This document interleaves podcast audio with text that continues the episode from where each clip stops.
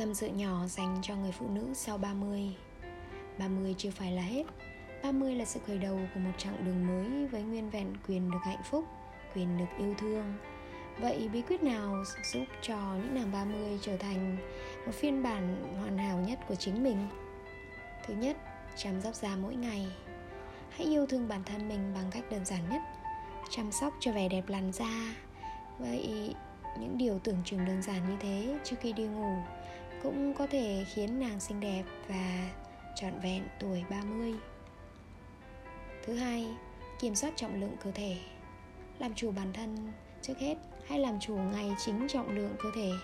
Ở tuổi 30, nếu chúng ta không được bảo vệ sức khỏe và vóc dáng sẽ khó có cơ hội thứ hai, đặc biệt trong những ngày này sự khỏe mạnh của con người là vấn đề nóng hổi trên toàn thế giới. Thứ ba, độc lập kinh tế.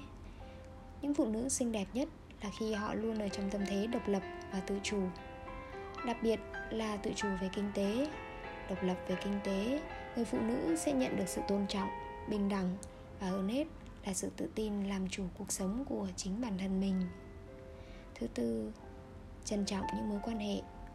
Ở tuổi 30 cuộc đời đã tô thắm đôi gò má của người phụ nữ bằng những thăng trầm, những giản dĩ nàng sẽ nhận ra mình không thể bỏ phí thời gian thêm nữa vào những mối quan hệ không tên và nàng cũng sẽ đủ độ chín để giữ gìn những mối quan hệ thật sự đáng trân trọng.